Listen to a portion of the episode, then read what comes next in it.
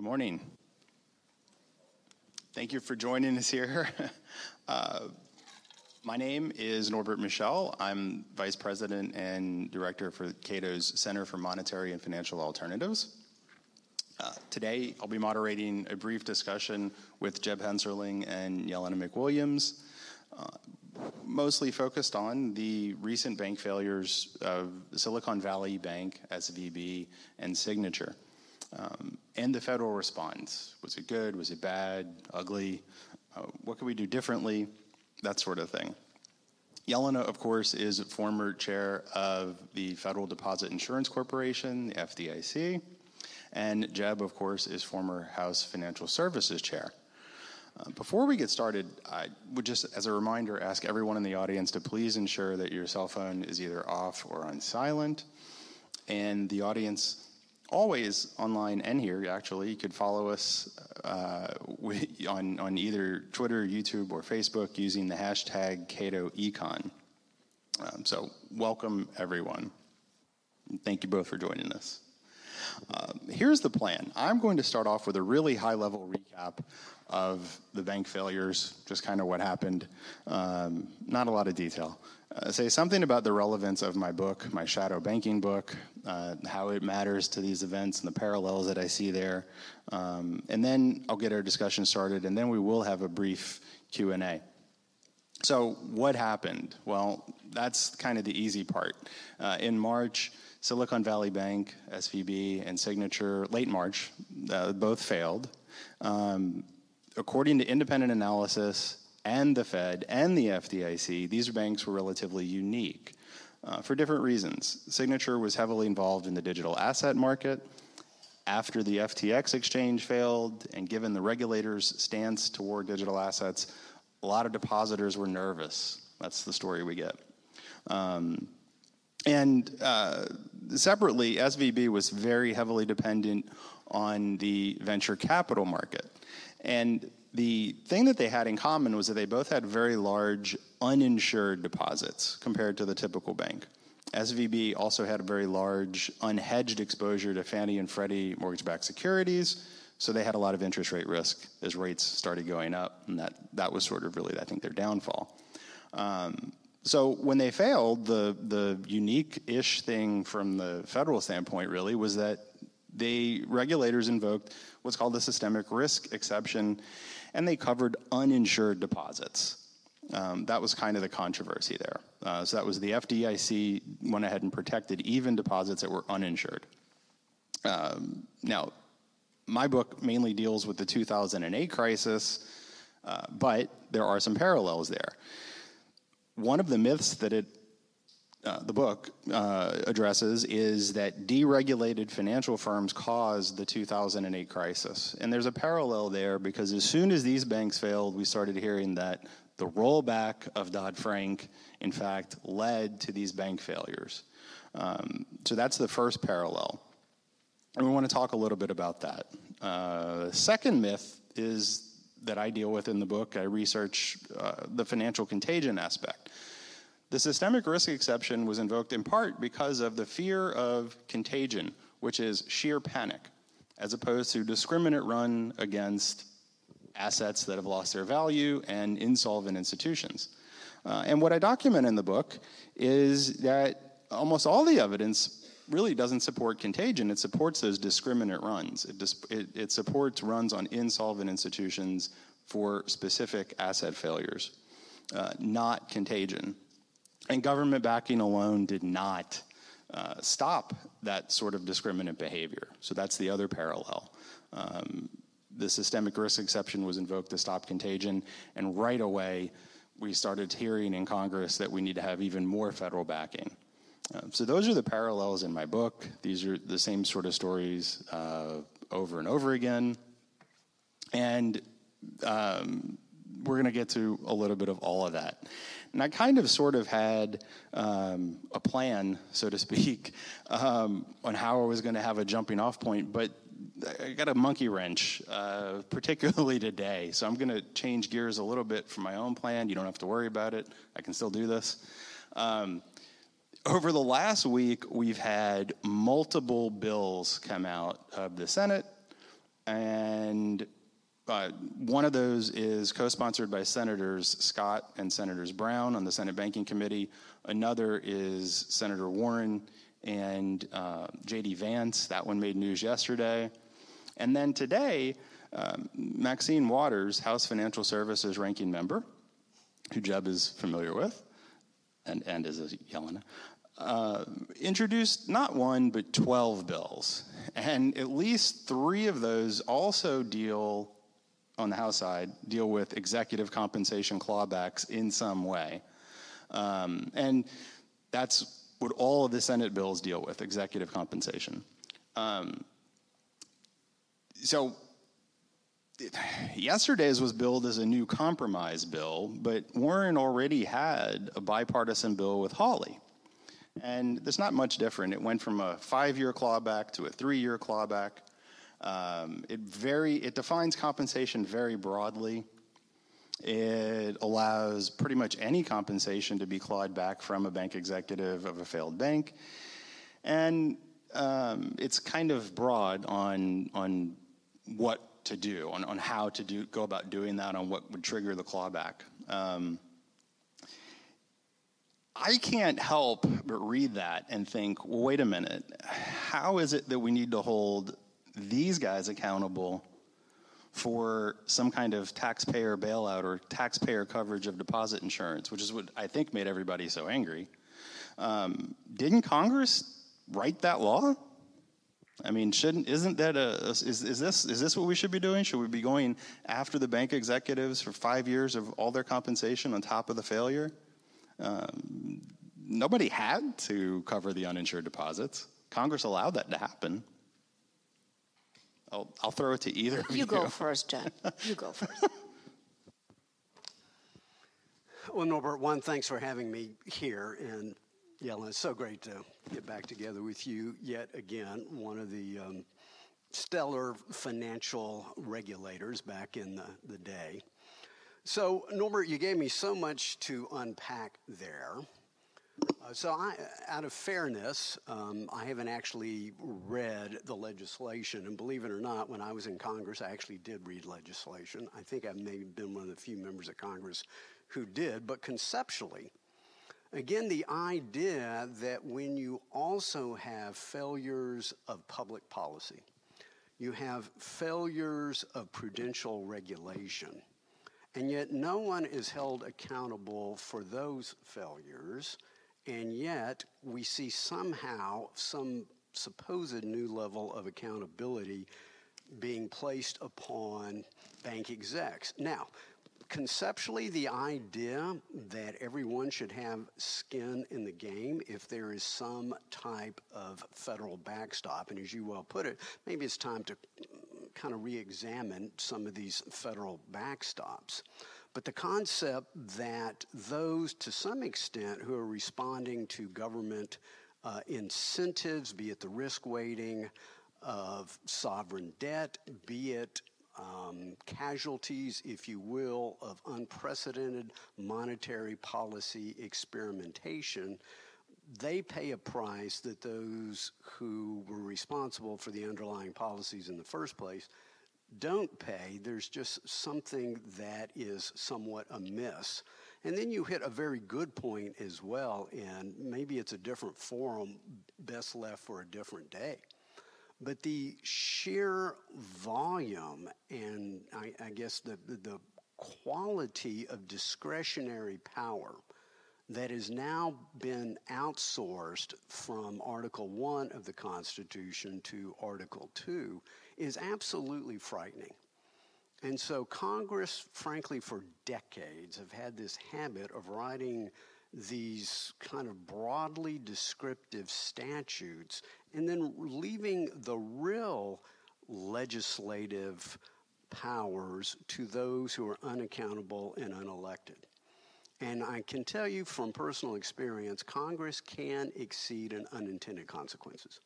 So, number one, it begs the question the relative accountability versus unaccountability, the amount of, of, of Congress, perhaps even an unconstitutional delegation of their authority, And then how would this be, how would this discretion be exercised by those who would enjoy it? And would they use this discretion ostensibly for the purpose of which it was designed, or will it be used to further politicize financial regulation, which we are seeing from the FDIC to the OCC to the Fed? So, again, there's a lot of issues here, but I think you know, although appealing on the surface, and particularly Congress wanting to react to something that is topical and something that may appear to be populist, which is gaining popularity in both predominant political parties, is really, in some respects, treating a symptom and not the underlying cause. And we really ought to be examining the underlying cause, which we're not. Um, and I'll say, uh, as somebody who spent uh, a little bit of time at the Federal Reserve uh, during the financial, great financial crisis. Those were good years.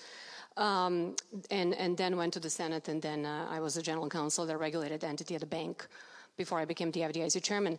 I will say that I'm always um, surprised, uh, and I shouldn't be because it's like a pattern. Every time we have a crisis in our hands, the regulatory agencies come out and say, oh, we need additional powers. And when you ask them, well, what, what is it in your arsenal of powers that you don't have, that you couldn't use?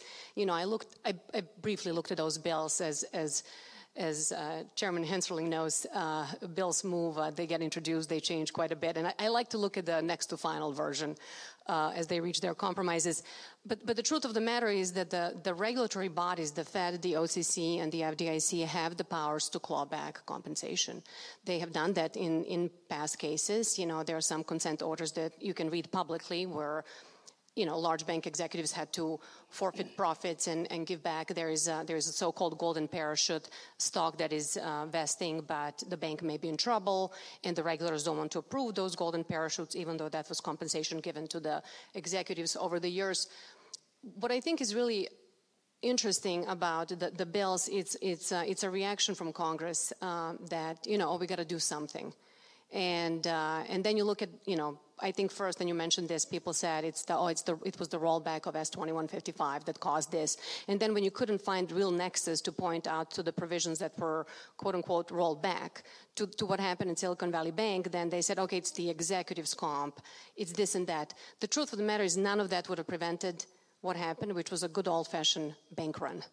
And that was the case. You know, Silicon Valley Bank lost $42 billion in deposits in a matter of a few hours. I think it was less than five. And that's, I think, I forgot if uh, percentage wise, but it was such a high percentage of their deposits that almost no bank in the United States on a percentage basis could withstand that kind of a run on the bank. So think about that. And no matter what provisions, you know, you can, basically what we did post Dodd-Frank, we built a space shuttle, uh, you know, to, to basically do look at derivatives and syndicated loans and everything else. Uh, this was people just being losing confidence, and literally, same thing that happened in the 30s, lining up this time electronically to get their money out. Why? Because they didn't trust that money would be available at the bank. And so, when you think about that, I think the you know there is going to be a lot of post-mortem studies, I'm sure, on you know what the banks did wrong, how they should have diversified, looked at interest rate risks. Uh, there should be some examination of the Federal Reserve, frankly. Um, you know, they have the dual man- mandate about the monetary policy and the maximum employment. Part of their monetary policy and financial stability is making sure that the banks, that's, that's where their bank supervision comes. And when you really think about it, they had 13 consecutive interest rate raises. Um, and, uh, you know, these banks have long-term assets, and those assets don't adjust overnight. So, you know, managing that becomes, frankly, not easy. Um, so a lot, I think studies will be done to, to look at all of that. But I do think we need to take a look at the regulatory response as well. Um, I was shocked, frankly, when I when I heard um, testimonies, the, the, first testimony on Silicon Valley Bank failure, and the um, vice chairman for supervision of the Federal Reserve basically said, answered the question, when did you first hear about the volatility at Silicon Valley Bank? And he said Thursday morning. And they asked the FDIC chairman, when did you hear about it? He's like Thursday night. I mean, we're talking less than 24 hours than when this bank was taken into receivership. So there's something to be said about the the um, the regulatory response in those 24 hours and what could have been, should have been, and wasn't done. Norbert, if I could just real quickly to hit a point that Jelena says that hits close to home. So I work for a global bank today, at least for another 10 days. And I can assure you, they have deferred. Going to claw back your compensation. For the next five years, there are so many different ways they can claw back my compensation, but it's imposed by the board of directors of the bank. And so this is where, again, if we would allow there to be greater market discipline, you would see some of these outcomes without them having to be imposed um, by the regulators or by Congress. Uh, and, and, that's this is a good point, though. I think this is they already have a lot of the discretion to do this. Some of the bills even use the board of directors uh, in the bill, so this is this isn't an entirely new thing.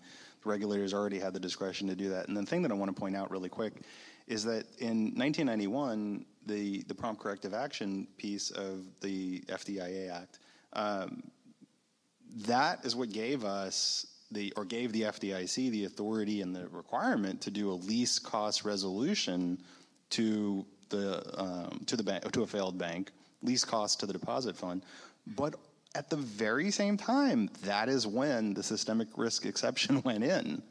So you, have you've, you've had this discretion, uh, and as you read the reports, there, there, there's no mystery. Um, everybody was talking about both the Fed at SVB and FDIC at Signature were talking about this for years about these so-called lapses, and they just really didn't do anything about it. But it isn't that they didn't have the authority to do anything or the ability to do anything. Uh, for whatever reason, they didn't. So I want to get a little further into the weeds now with this next one. Uh, this is of, of the dozen or so that Rep Waters introduced today.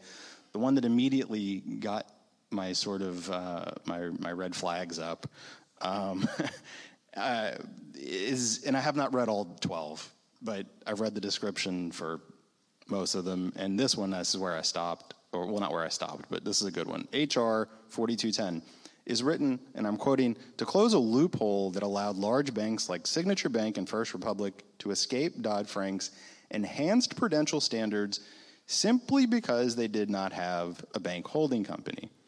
Now, a lot of people in this room might be familiar with that holding company distinction, but I suspect most people in the country do not. Can we really call that a loophole? Because I think that really points out a major deficiency in general with how we regulate banks, and it is directly applicable to what happened at SVB, but not for the reason that Maxine has here. Sure, I'll, I'll take this one because there's nothing like angering your old friends at the, at the Fed. Um, so, so I will say this: um, a, a, number of banks don't have a holding company. Uh, you need to have a holding company if you go above and beyond the plain vanilla banking activities, which are usually done at the insured depository. So, for regional banks, the holding company that they have is relevant, but not as much as it is for the very large banks, because for the for the regional banks, the banks that are, you know, say 30, 50 plus billion dollars up to say 250. The, the, most of the activity, 90 plus percent of the activity is done at the insured depository. So whatever affiliates they have under the umbrella of the holding company, it's almost it's it's not a significant portion of the overall build, business and, and the the assets under the holdco. Uh, for the very large banks, um, the holding company has um, more affiliates around the insured depository, so the assets are um, and the activities are split differently. I don't, you know, I, I, I tend not to comment on bills, uh, especially as they're pending. I don't think that would have done um, a whole lot or, or much to, to address the the issue what happened with Silicon Valley Bank uh, and First Republic. Uh, the holding company would have basically given so and, and here's here's where the regulatory tug of war comes. The holding company regulation is at the Federal Reserve level. The Federal Reserve has the Bank Holding Company Act authorities. The FDIC and the OCC don't. So if you're a bank, um, and maybe, maybe, this is too basic, so you can just wave at me and tell me to, to stop talking. But uh, we have the way that the United States banking system is set up. Uh, it kind of reflects the history of the United States. But uh, we only used to have well, we used to have state banks and national banks. This is the whole issue of the separation of powers and, and the state versus federal government, um, the federalism and the federalist system. And it used to be that uh, each each state, each bank in each state would issue its own currency, and uh, you would go if you're a merchant, if you're you know producing cotton in Mississippi and you want to sell your cotton in New York, and the New York banker gives you, or New York merchant gives you one New York bank dollar. You look at that one New York bank dollar and you say, well, it's a pretty note, but I'm not sure what it's worth. And so, post uh, Civil War in, 19, uh, in 1864 and 65, we got the, the um, OCC, the Office of the Currency Controller, and they regulate national banks. So the national bank can function in any state. They don't need uh, to get licensed in every state. They get federal jurisdiction. And then you have the Federal Reserve System um, that basically was created in 1913. And the Federal Reserve System includes state bank supervision that buy a dividend to be members of the Federal Reserve Bank system. And then you have the FDIC created in 1933, and it supervises the other state banks, state chartered banks, banks that don't have, uh, that they didn't pay in to be the members of the Federal Reserve System, they didn't buy the dividend. Um, and so when you look at our regulatory framework, you have three agencies constantly hovering similar jurisdictions, but not exactly. They look at different entities. So this bill that you're talking about would basically give the Fed the jurisdiction to regulate um, entities like uh, First Republic, which didn't have a holding company. And again, if you're a plain vanilla bank, you really don't need a holding company. Uh, if you want to expand your activities outside of the banking space and have affiliates that say do insurance or something similar, you need a holding company. But I don't think that would have done, other than have another regulator looking at them. The same regulator, by the way, that was looking at, uh, you know, some of the state chartered banks. The, the, it would have been the San Francisco Fed. Um, so I'm not sure that it would have addressed any of the issues that emerged. But, but good for the Fed, they would get more power. Well, in this particular case, I'm going to have to take back something I said. When I said I read legislation, I must admit, when I was chairman of the House Financial Services Committee, I really didn't devote any time to reading the bills written by Maxine Waters, so I just want to clarify that for the record. You know, you started out, Norbert, mentioning the word contagion.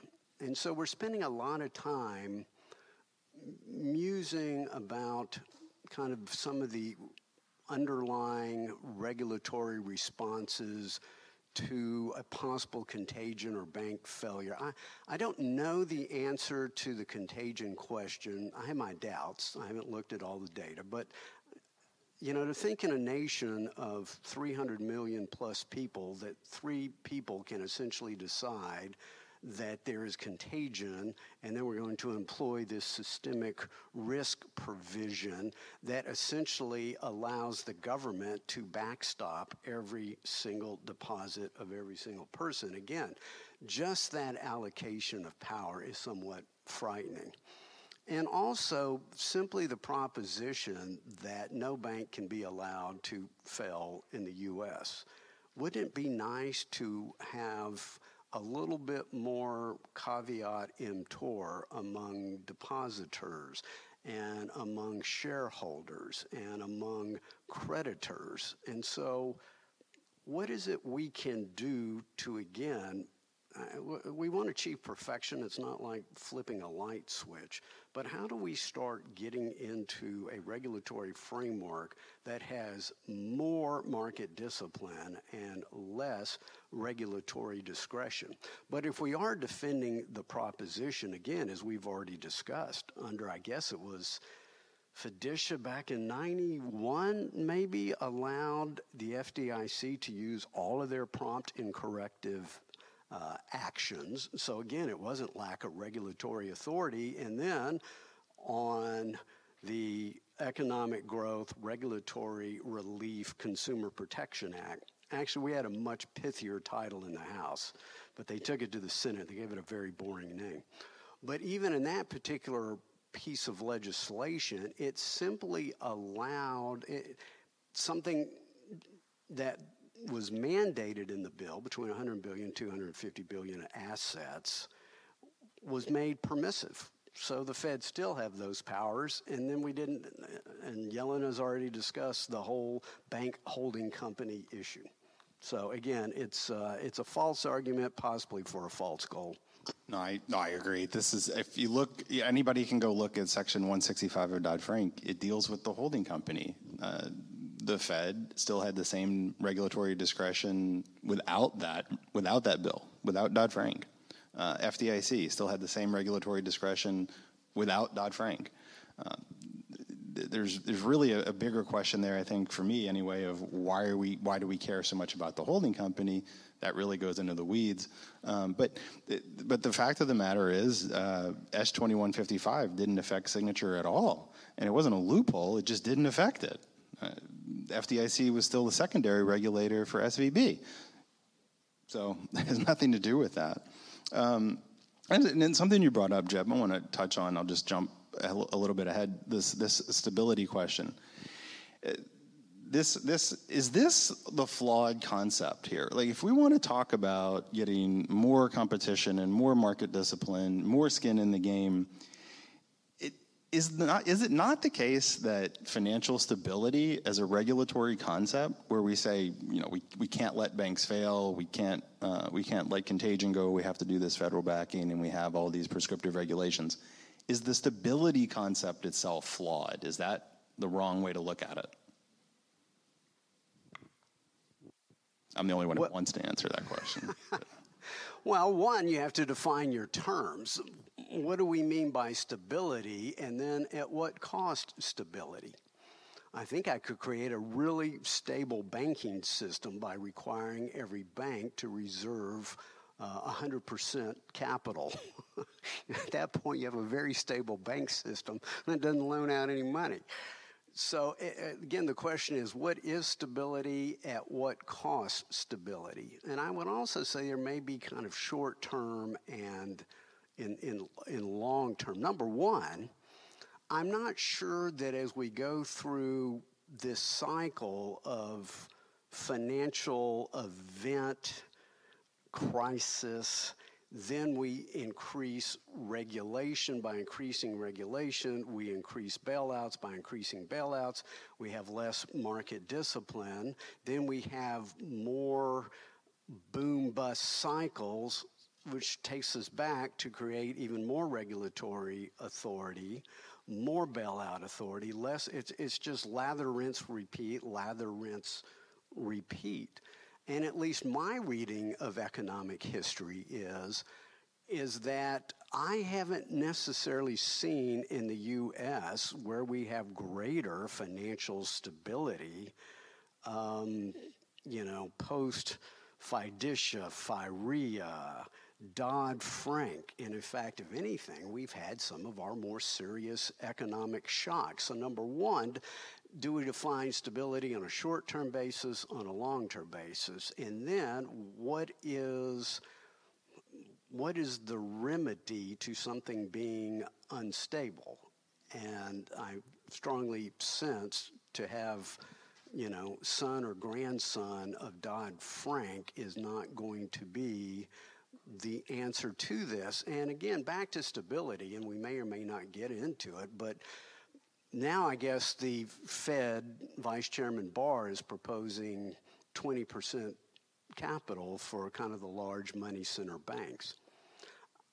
I don't know what that number is, uh, and I know there's a lot of smart people at the Fed, a lot of smart people at the FDIC but I'm not sure they're smart enough to know exactly what that level is. And, and there is this sweet spot. And the question is again, is it going to be decided by regulatory fiat on a knee jerk reaction, or is it going to be decided more um, within the marketplace? Whereas, again, depositors and creditors.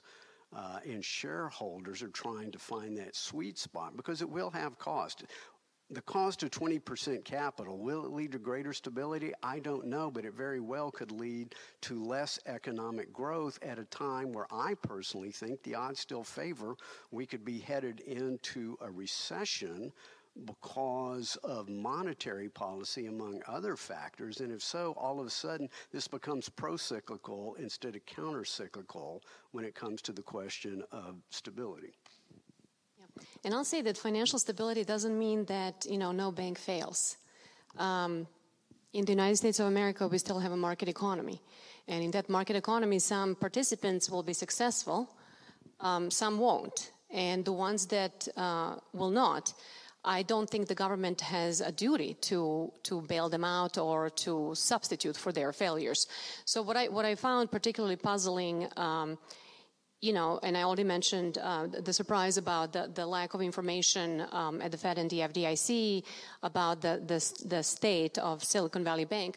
But what else I found particularly, um, um, frankly, uh, discouraging was the fact that that bank should have been sold Thursday night. That bank should have been sold Thursday night.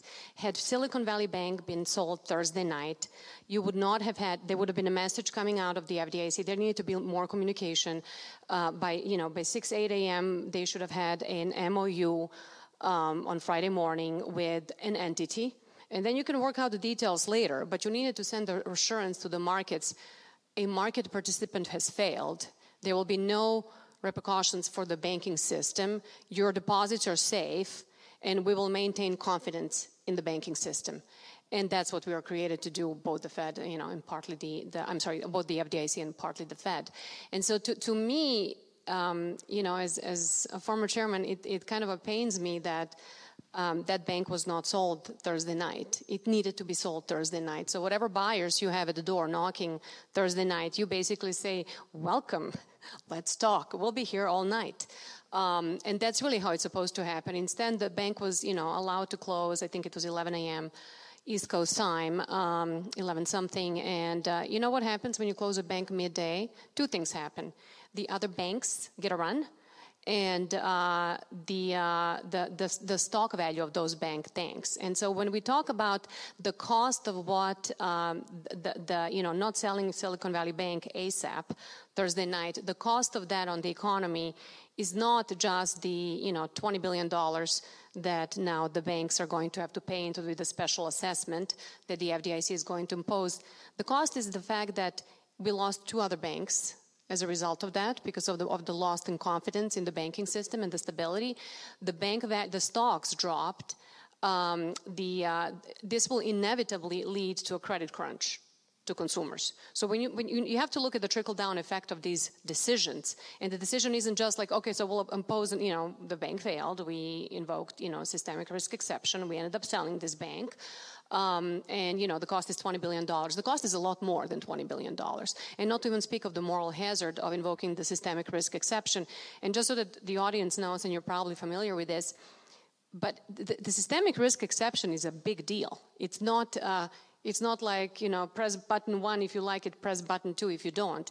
You need to have two thirds vote of the FDIC board. You need to have two thirds vote of the Fed board, the consent of the President of the United States, and the consent of the Treasury Secretary for this systemic risk um, exception to, to be invoked. I mean, people, that's a big deal. We can't get like when I was at the, I worked at the Fed on rulemakings, I worked at the FDIC on rulemakings. It takes months to agree on like two paragraphs in a rulemaking as you propose a rule or finalize a rule. So to have the, the boards of these agencies do this, it's a, it's a tremendously big burden. And to invoke it, um, frankly, and, and, by the way, if it was going to be invoked, if you're going to take that moral hazard, that should have been done, you know, Friday morning. You don't have a buyer for Silicon Valley Bank or you turn down buyers. Now you have to do this so that you send the signal to the markets on Friday while the banks are still open that, that that's the case. And so, so I, I look at the timing of these events. I look at the decisions behind these events.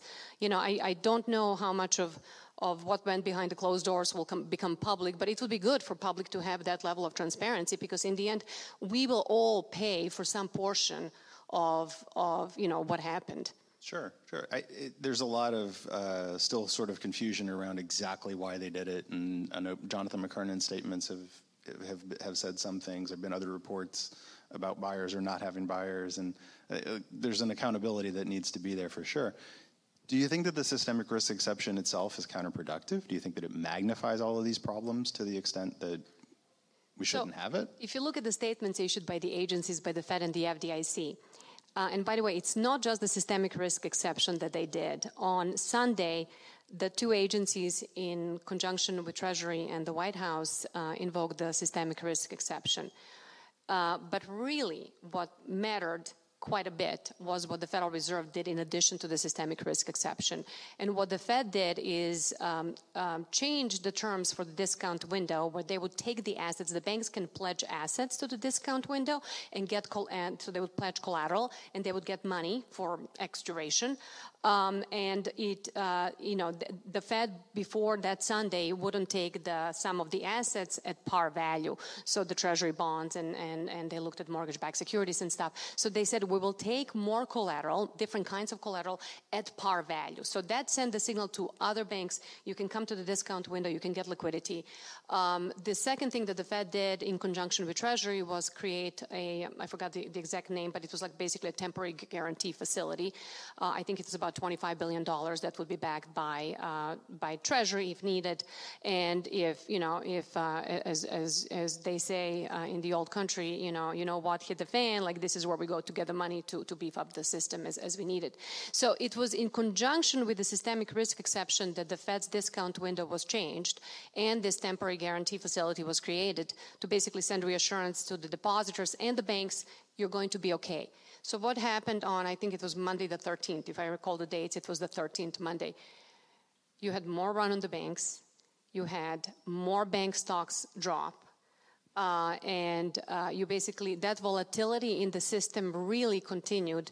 And if you go look at the stock you, you won't know a lot of the confidential supervisory information at individual banks because it's supposed, supposed to be confidential supervisory uh, information. But you can follow the stock prices and you can see how the markets responded.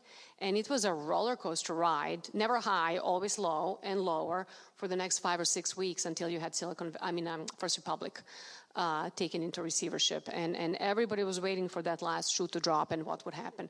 So I do think it's it's a people need to recognize what a big deal it is what happened, and and and again that it didn't necessarily produce the results that you would have hoped because if it worked to provide confidence back into the system, that didn't happen that Monday. It did produce it the results Tuesday. that I feared, but I'll just I'm just that's my vote. Norbert, if I could, I know one thing I'm confident of none of this would have happened on Jelena's watch. That's one thing I'm confident of. I would also say, listen, I, ca- I came to Washington in 03, I left in 19. When I came to this city, I was not a cynic and I was not a conspiratorialist. I left as one. And I also know that on a good day, public policy can look out over a two year election cycle. And so I'm sitting here looking, knowing that we have a presidential race that's coming up with an incumbent whose numbers are challenged, to put it politely. And knowing that any kind of bank uh, incident, crisis, contagion, you fill in the blank, would make his numbers go down even more. And not just the upcoming election, but knowing that regulators don't want this on their watch. But what they do is they tamp down the small fire only to create the underlying public policy tinder, if you will, for a much larger fire. I didn't know I was going to go with that metaphor, but I think it works.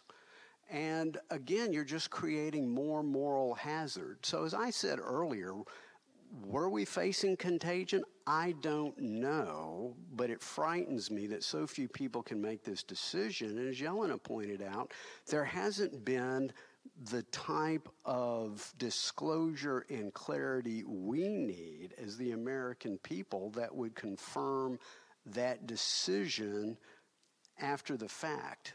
And I would finally just say that once you allow kind of precedent genies out of the bottle, it's really hard to put them back in. And during the financial crisis, and then to the COVID crisis, where the Fed has pretty well backstopped every financial market in the universe, um, I don't know. I, am not surprised that they would once again open up this credit facility. They would take in assets uh, at book value and not at market value, that this systemic risk exception was imposed. Uh, again, I would say so much was changed and altered in the regulatory sphere um, during the financial crisis, after the financial crisis. And it's, it's just going to be challenging to take us forward to a place, again, where there is less moral hazard and more market discipline. So reforming it is probably going to be difficult Uh, obviously, getting rid of it would be more difficult. Um, but to, to, push back just a little bit here, um, or to play devil's advocate, I guess. So we have FDIC coverage of more than 99% of the deposit accounts. Uh, we have Federal Home Loan Bank advances to all commercial banks. We have the Fed's discount window. We have the Fed's lending facilities, which we know can pop up on a moment's notice.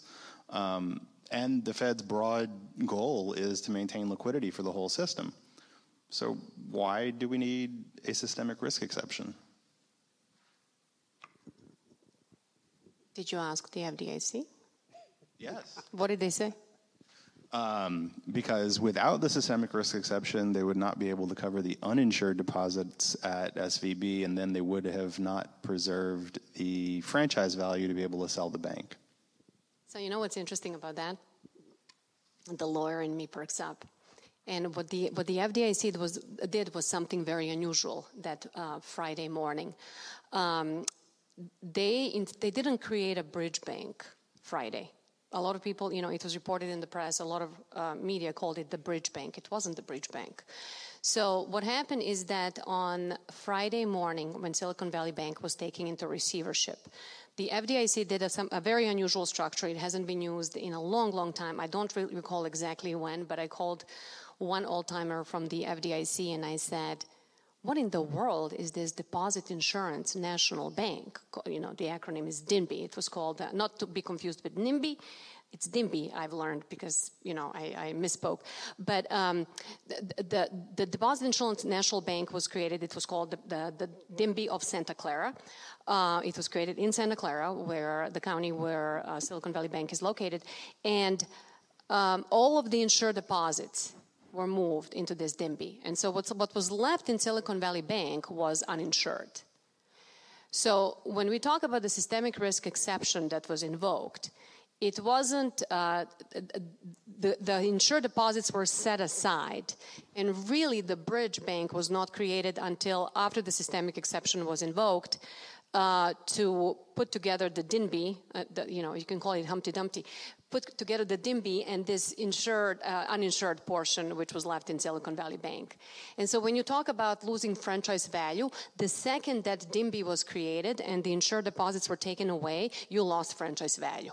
So, you know, 36 hours later, you invoke the systemic risk, or 48 hours later, you, you invoke the systemic risk exception. It can be because you're trying to preserve the, the franchise value. It can be because you broke up that franchise value into pieces that, uh, that uh, Friday when you, when you created the DIMBY. Uh, structure. So what I think is, is really fascinating is, you know, and I think, you know, some scholars should, should examine kind of exactly how this took place. And also the other uh, angle that people have not explored enough is um, it's been a long-standing since I think late 80s, early 90s um, doctrine at the Fed um, about the source of strength, which means that a holding company is supposed to be the source of strength for the insured depository in the time of distress. And in Dodd Frank, that was codified. There's a provision that says the holding company is supposed to be the source of strength for the insured depository. So think about it. When you break up the structure, when you break up Silicon Valley Bank that has a holding company, and there is some cash in the holding company, I think it was about $2 billion. Um, what, what happens is that that duty from the holding company, the source of strength, goes to the insured depository institution. When you take the Humpty Dumpty apart, that holding company no longer has the question is does it have any obligation to the you know to the actual uninsured bank which was silicon valley bank friday night? Because the dimby was insured silicon valley bank was not. So in reality you have undermined the ability of, of the fdic frankly to go after the assets of the holding company by by creating this structure. So this is a lot more complicated than, than really what you know has been um, how it has been analyzed in the press, and and I think that the regulators kind of a shortchange themselves. You know, it's questionable if they'll be able to claim much on this source of strength. To if you're if you're an FDIC um, chairman, you want to protect the insured depositor. you want to get all of that money from the holding company, and you want to put it into the deposit insurance fund to minimize the losses. Uh, but if you lose the ability to go after this this vertical to the holdco, this, this, you know, this, this hand that can go and get the cash out of the holdco, then you really have created more damage. And so I, I do think that, you know, all of this should be analyzed more thoroughly. Um, and in reality, really, if that bank had been sold Thursday night, and, and, and even at, you figure out what structure, what cost, what this, what that, you really wouldn't have to think about. Um, you know, there would have been some loss to the bank. The, the bondholders, the stockholders would have been wiped out. Um, the insured deposits and uninsured would have all moved to this new bank. You, and by the way, speaking of preserving franchise value, you know, FDIC lesson 101, you always want to sell the bank on an open bank basis. That's when the franchise value is the strongest. That's why before it was taken in receivership, every effort should have been made. The FDIC chairman should have been making calls left and right. People come, come over, come over, let's talk. This bank needs to be sold tonight. Come, come, come. And if that wasn't done, then I, I, I do find that that's problematic. Well, Norbert, also, as you know, it's a very, very small, minuscule market, but there is a private deposit insurance that is available today for deposits over 250000 uh, But for whatever reason, so many of the depositors of Silicon Valley Bank didn't take advantage of it and they were, have probably, as many others, have been lulled into security due to the history of backstopping these banks and other financial institutions. So when I was in Congress, I went to made a few trips to Silicon Valley. It was there that I met my first 26 year old billionaire. Um, I showed up in the meeting in a suit, he showed up in a green t shirt. Be that as it may, there's a reason they called Silicon Valley Bank Silicon Valley Bank. I don't know for a fact. I seriously doubt there were many Walmart greeters who had deposits at that bank. But as a symbol, the gentleman who I mentioned probably was a depositor. And to think that all of a sudden the government would come in after the fact and insure all of those deposits if you ever want to start to shift to a paradigm to have this risk priced, assessed, marketed, available through private means, who can compete with a government who can essentially, again, hit the printing press and, and, and, and do these backstops for a lot of people? Um, who again were probably some of the wealthiest, most successful. And I'm very happy they're wealthy, very happy they're successful. But maybe there should have been a message there, and maybe it would have helped to create a market that, again, would help us on a go forward basis have fewer similar incidents. And with the FDIC system, you're not going to have much of a private market to, to, to exist there. So uh, I do want to get to Q&A. Um, if we can go, we have microphones uh, coming around, and I would just ask um, if, if, you would please state your question in the form of a question. Uh, have somebody right back here, and then somebody up here. Hi, thanks. Paul Kupiec, AEI, former FDIC uh, official way back when.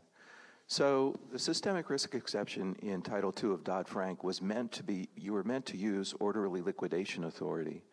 That was, that was what orderly liquidation authority was all about. SVB Financial owned SVB Bank. They didn't take over the holding company when they could have, which means that there were plenty of the people that uh, Jeb met out there who didn't lose a lot of money that could have lost more money. Uh, in fact, um, the, the whole process went from from a resolution that would have cost the FDIC actually zero, since SVB Bank had 95% of its deposits uninsured, to the most expensive bank failure in FDIC history. So, uh, can you square all those facts? Why, what, why not orderly liquidation authority? Where did this decision come from? How come the banks and we have to pay for it when it was a regulatory failure? Maybe that's a big question. Sounds like a yell and a question. Yeah, I'll, I'll take this one. Um, and then get security for me as I leave the building. Um, the, the, I will say that, um, um, how do I say this politely?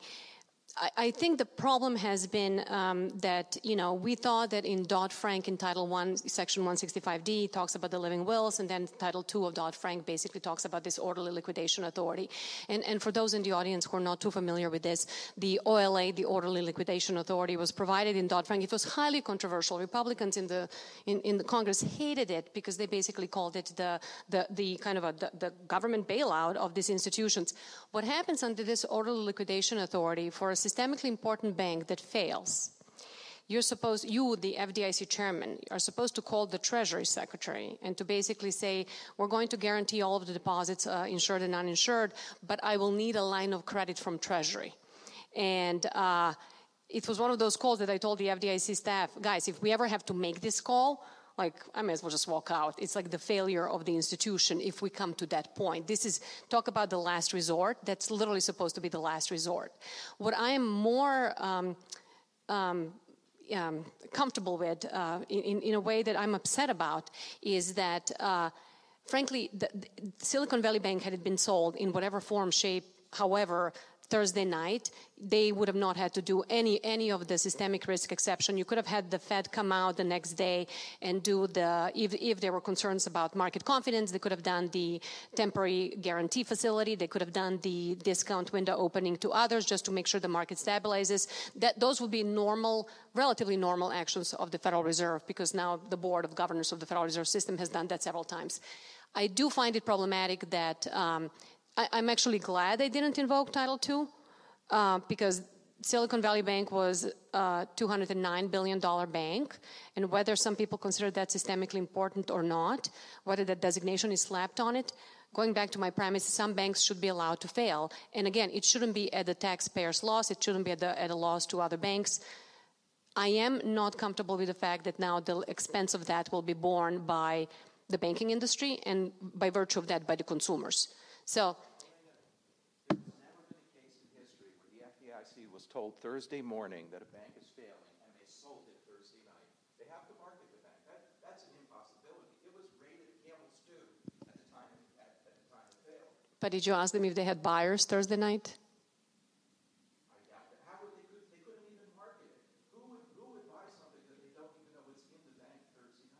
They had interested parties Thursday night.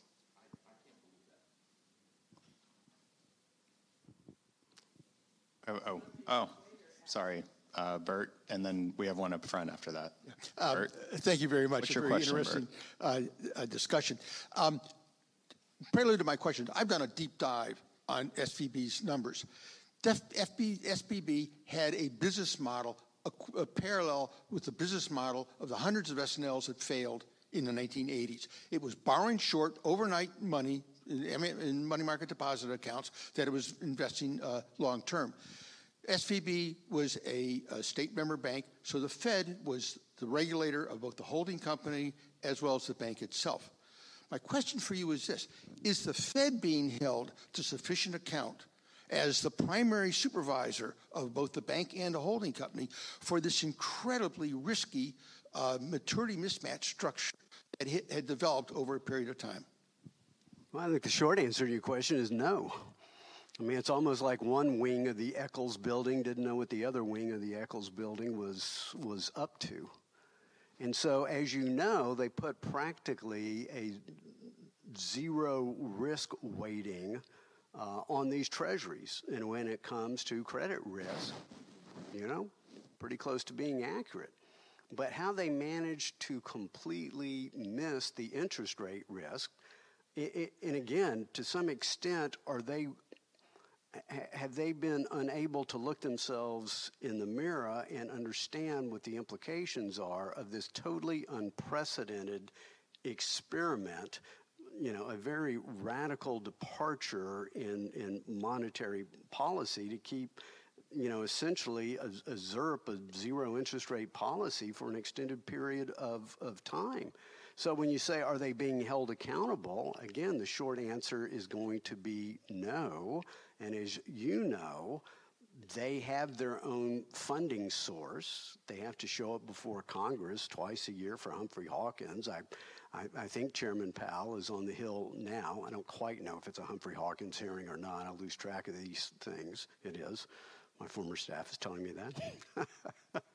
Once a staffer, always a staffer.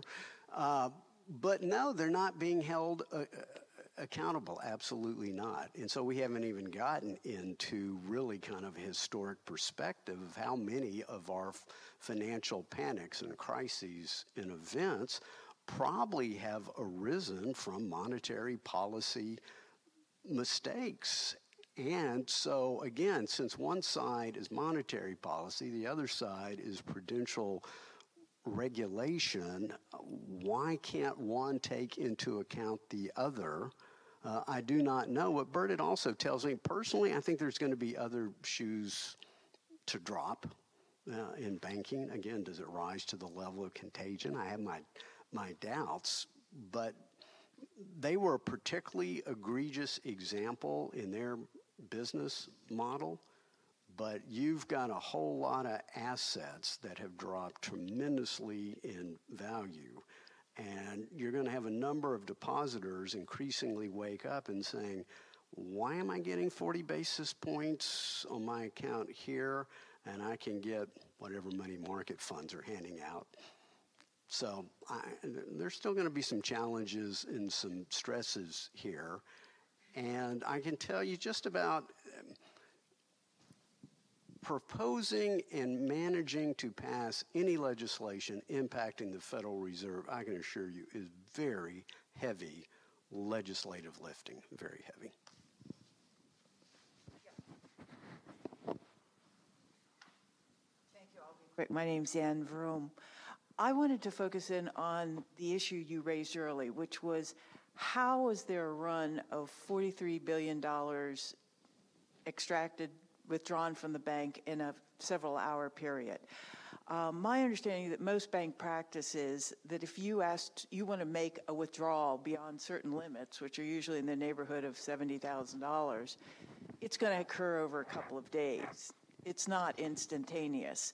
Um, so I'm wondering how did that happen? How did $43 billion dollars get taken out by depositors with no guardrails whatsoever, no closing down of the system at some early earlier point? Um, and to the extent there's an answer to that, does it have to do with the advent, uh, you know, of new digital banking models? Because if there are no guardrails in those digital processes, like there used to be if you went into a bank to a bank teller, um, then it seems to me there is a systemic risk because you can start a run on a bank with a tweet nowadays. So I'd just like to hear your thoughts about that aspect of oh. the SVB crisis. Thank sure, you. thank you, and I'm, I'm happy to take that one. Um, th- there are guardrails in how uh, you release depositors' money. In fact, um, most of the deposits that were um, the request was initiated for the wire transfer that were initiated up until the cutoff was 11 o'clock Thursday night were made it through by Friday mornings. And I, for, I, forgot, I think the cutoff was 11 o'clock. So it's not, um, sometimes these, these deposits get initiated, they're not instantaneous, to your point. Um, if you have, depends what kind of account you have at the bank, it can be more quickly than, than not. But there, there is, you know, the, the deposits that were made after whatever this cutoff date on Thursday night was, they didn't make it. But the, the $42 billion did flee the bank in a matter of hours. Um, and, uh, you know, you can pull up your phone right now and probably transfer a lot of money. If you have a lot of money, you can transfer a lot of money from one account, one account to another, from one bank to another. Uh, there are also kind of a not really real time, real time uh, transfers, but you know, if you're part of the network among the banks, uh, there's a way. I don't want to name the products, but you know, there's a way to transfer funds very quickly. Um, so there are definitely ways with the current technology for you to transfer money incredibly quickly. I, I, am kind of always surprised when I, when I move a little bit of money to pay the bills. I'm like, huh, that already hit my account. And I used to remember having to actually wait hours for that to be able. Uh, there, there is a holding period. Um, I think it's Reg E. Um, um, I think it's Reg E. Don't hold me to this. That says basically, if you deposit a check for 100 bucks, 20 bucks is, you know, or 10 bucks is going to be available now. The, the 80, 90 bucks will be available, but that's for checks. So this is just if you already have the cash sitting in the bank, it can go pretty quickly. Um, And, and, a precedent to stop this sort of thing is actually very easy. Uh, it's in non financial bankruptcy. Uh, you can take out all the money you want, it doesn't matter. It's coming back. Um, there's, there's no reason not to do that in the bank. So uh, we, that, that's a hell of a lot easier to fix than all these other things that we've been doing. So. Well, to follow up on one of your comments, the current chairman of the House Financial Services Committee, Patrick McHenry, very clever, cleverly labeled SVB as the first Twitter fueled bank run in U.S. history. And Yellen has had to deal with this, not so much me from my perch, but clearly there's a huge psychological element to a bank run, and I think our bank regulators have not necessarily awakened to the new reality of how social media and in a digital world, the whole psychology and the pace of a bank run can, can unfold. I mean, if you were a depositor at Silicon Valley Bank, you're skiing in Aspen and you're, you know, you hop on the chairlift, the phone goes off, you look at it, you know, you press a few buttons here to one of your assistants, you know, you get to the top of the mountain, boom, you've already pulled out 40 million bucks. And if I can add, just um, speaking of regulators adjusting, you know, um, I was running the FDIC during the pandemic, and so we have heard of depositors in the early days of the pandemic after the national emergency was announced, uh, declared. Um, we heard that banks, the depositors for large depositors, were wiping out their entire accounts. So I called over to the Fed and I said, "Did you hear that the accounts are being, you know, cleaned out at these banks?" They said, "Yes, we're dispatching more cash to the branches." They did. They dispatched more cash to the branches, um, and then we were thinking, well, what should the FDIC do? And we said, okay, let's create a, like a public service announcement to tell people your money is safe in the banks, and. Uh, and so, you know, I kind of impromptu go on the camera. We record a little public service announcement. I didn't even have a script. I said, your money is safe at the banks. You know, the system is stable. Don't pull your money out of the banks. You don't need to hoard cash. You don't need to hoard toilet paper, but certainly not cash. Uh, and we posted. We posted pretty quickly. And then for the FDIC, we go viral, which is not a, you know, difficult for the FDIC. The standard is not that high, which means it gets like a thousand plus comments. And they're like, we're viral. And I was like, well, I'm just curious, what are those comments? And about 60% of them said, um, uh, if the FDIC chairman tells you, you should, your money is safe, you should buy gold. Uh, another 30% said if the FDIC chairman tells you your money is safe in a bank, you should buy Bitcoin. And then uh, the 10% was mixed between She's doing exactly what she's supposed to do. FDIC was created to protect your deposits, blah, blah, blah. And there was a very small percentage who basically said, oh, I didn't know that the FDIC is run by a Russian. Uh, so I think, I think for the regulators to adjust, and I was born in Serbia, not Russia, but the, the, the you know, the, for the regulators to adjust to the current information sharing on, on, on Twitter and other media, it, it's, it's a learning curve, I can tell you that for, for a fact. Jelena, Jeb, thank you very much for being here today. Thank you all for attending.